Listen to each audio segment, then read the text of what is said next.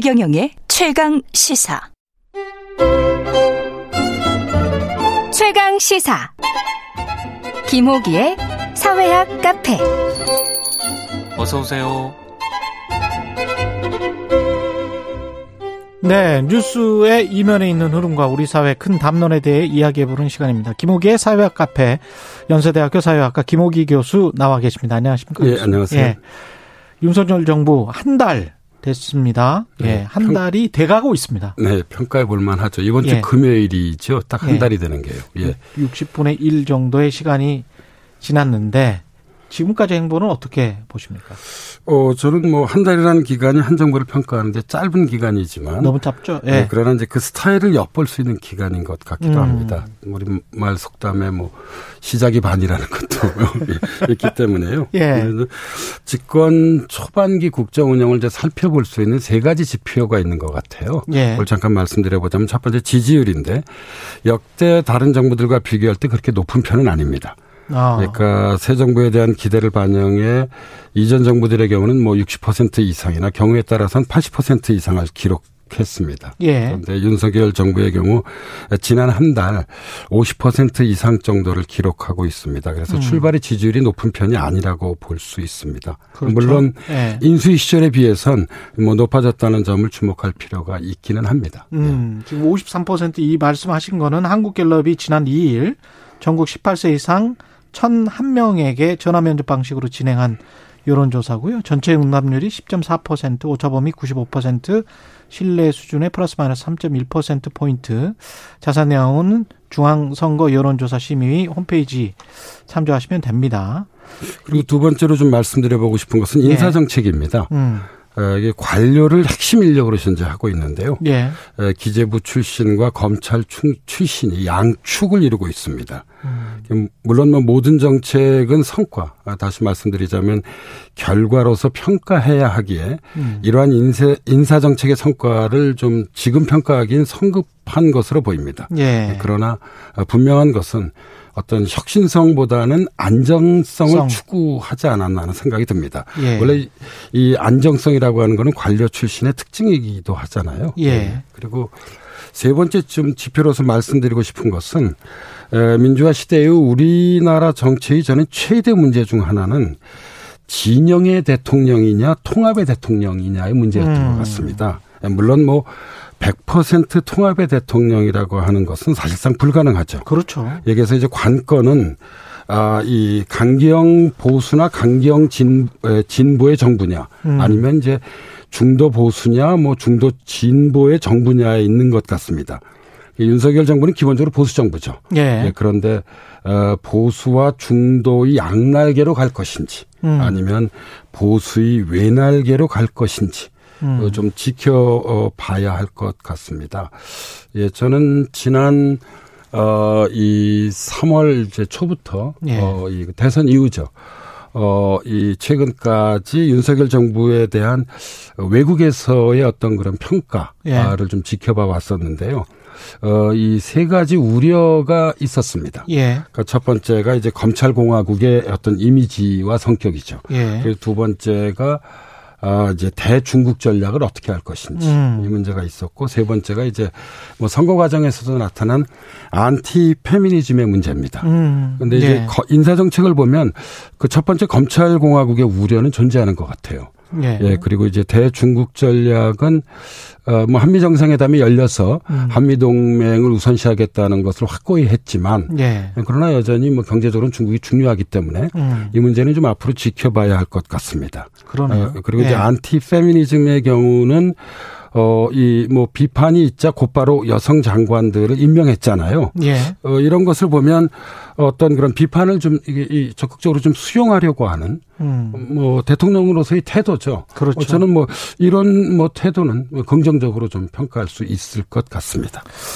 그러네요. 그 앞선 정부들과의 차별성까지 쭉 이야기를 해 주신 것 같고, 그 다음에 이제 지방선거가 끝나고 나서, 어, 여당 여당 승리로 완전히 이제 됐고 이게 이렇게 되면 국정 운영을 그래도 어느 정도는 동력을 갖고 할 수 있는 거 아닙니까?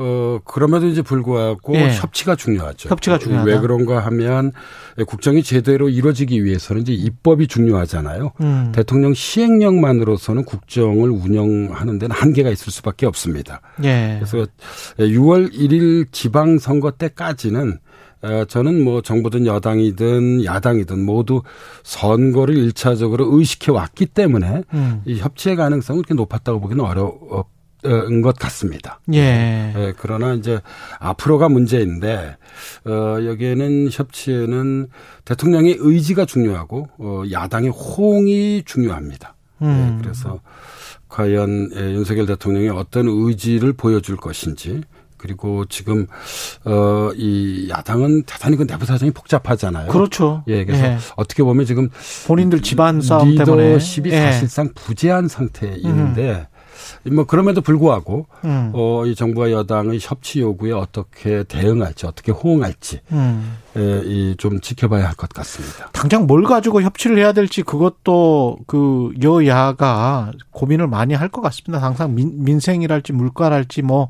신경 쓰이는 문제들이 많은데 저는 뭐 경제 관련 입법이 제일 중요할 것 그쵸. 같습니다. 왜냐하면 예. 지금 경제 위기가 상당히 심각한 상태이기 때문에요. 예. 예, 정부로서는 경제 관련 입법을 서두를 수밖에 없을 없고 것 같습니다. 예.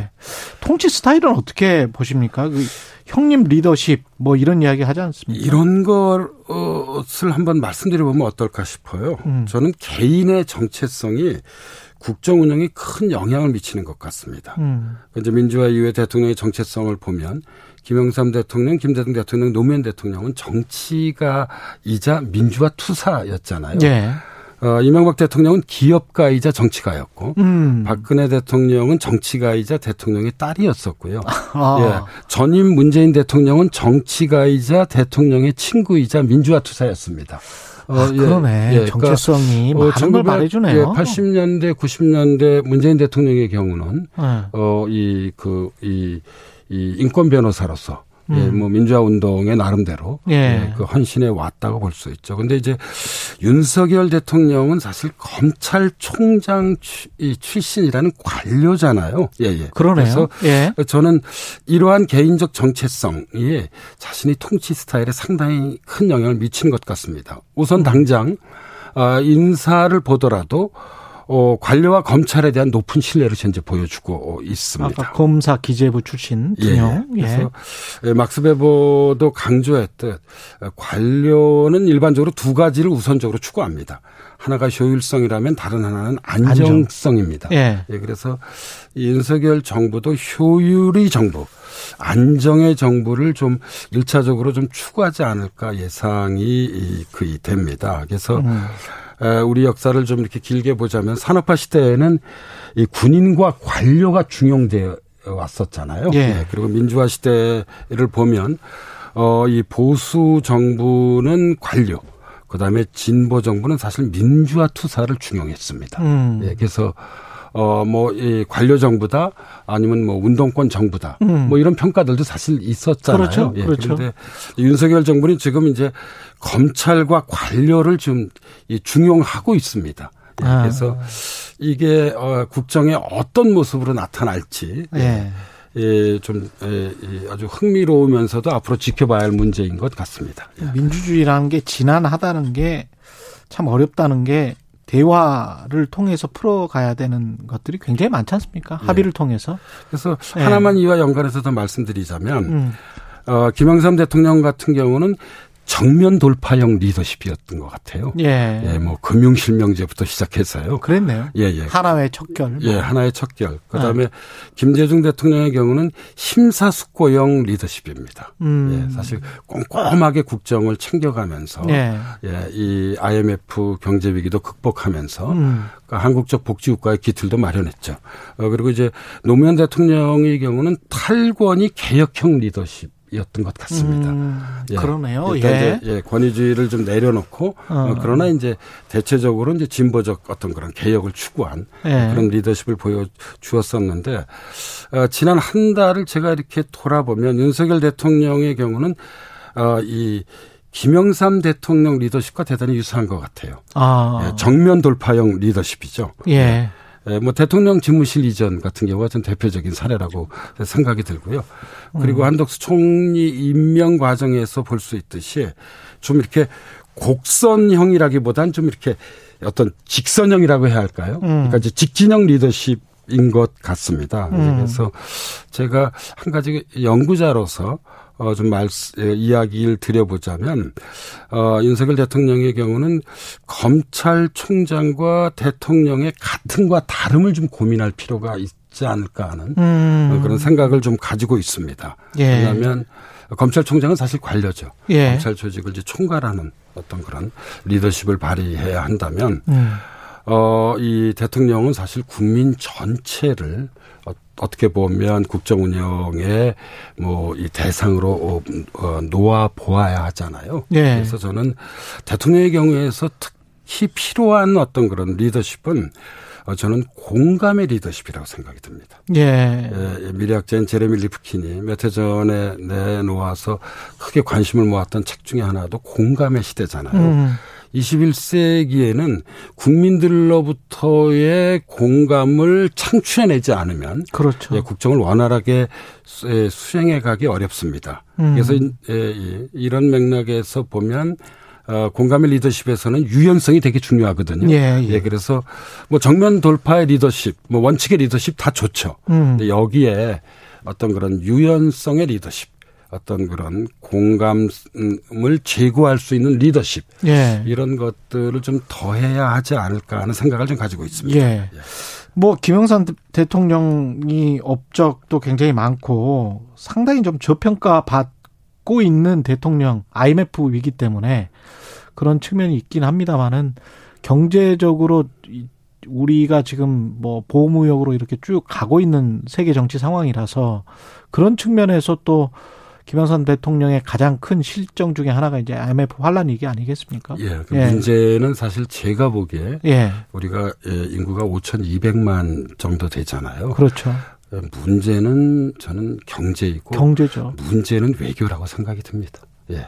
똑같은 이야기를 지금 미국의 석각토 했었지 않습니까? 좋은 외교 정책이 예. 좋은 경제 정책이다. 예. 윤석열 정부는 예. 이제 지금 제가 보기에 시험대 위에 올라서고 있습니다. 음. 아, 이 국내외적으로 현재 예. 경제 지표들이 좋지 않습니다. 예.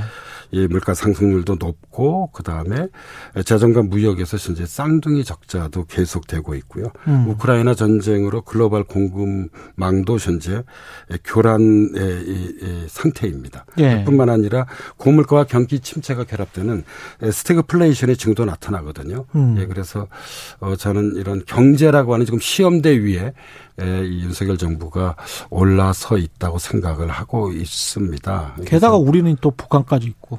그렇죠. 예. 그래서 이제 윤석열 정부의 경제 철학은 어, 이 지난 취임사에서 볼 수 있듯이 예. 민간이 끌고 정부가 미는 역동적 경제입니다. 음. 근데 저는 어떤 정부라 하더라도 이런 자신의 경제 철학으로부터 구속받을 수밖에 없거든요. 예. 그래서 어 저는 뭐 이것이 이제 뭐 어떤 경제 정책의 기본 어떤 걸 모토라고 한다면 음. 그러니까 민간을 끌기 위해서는 좀 과감한 규제 개혁.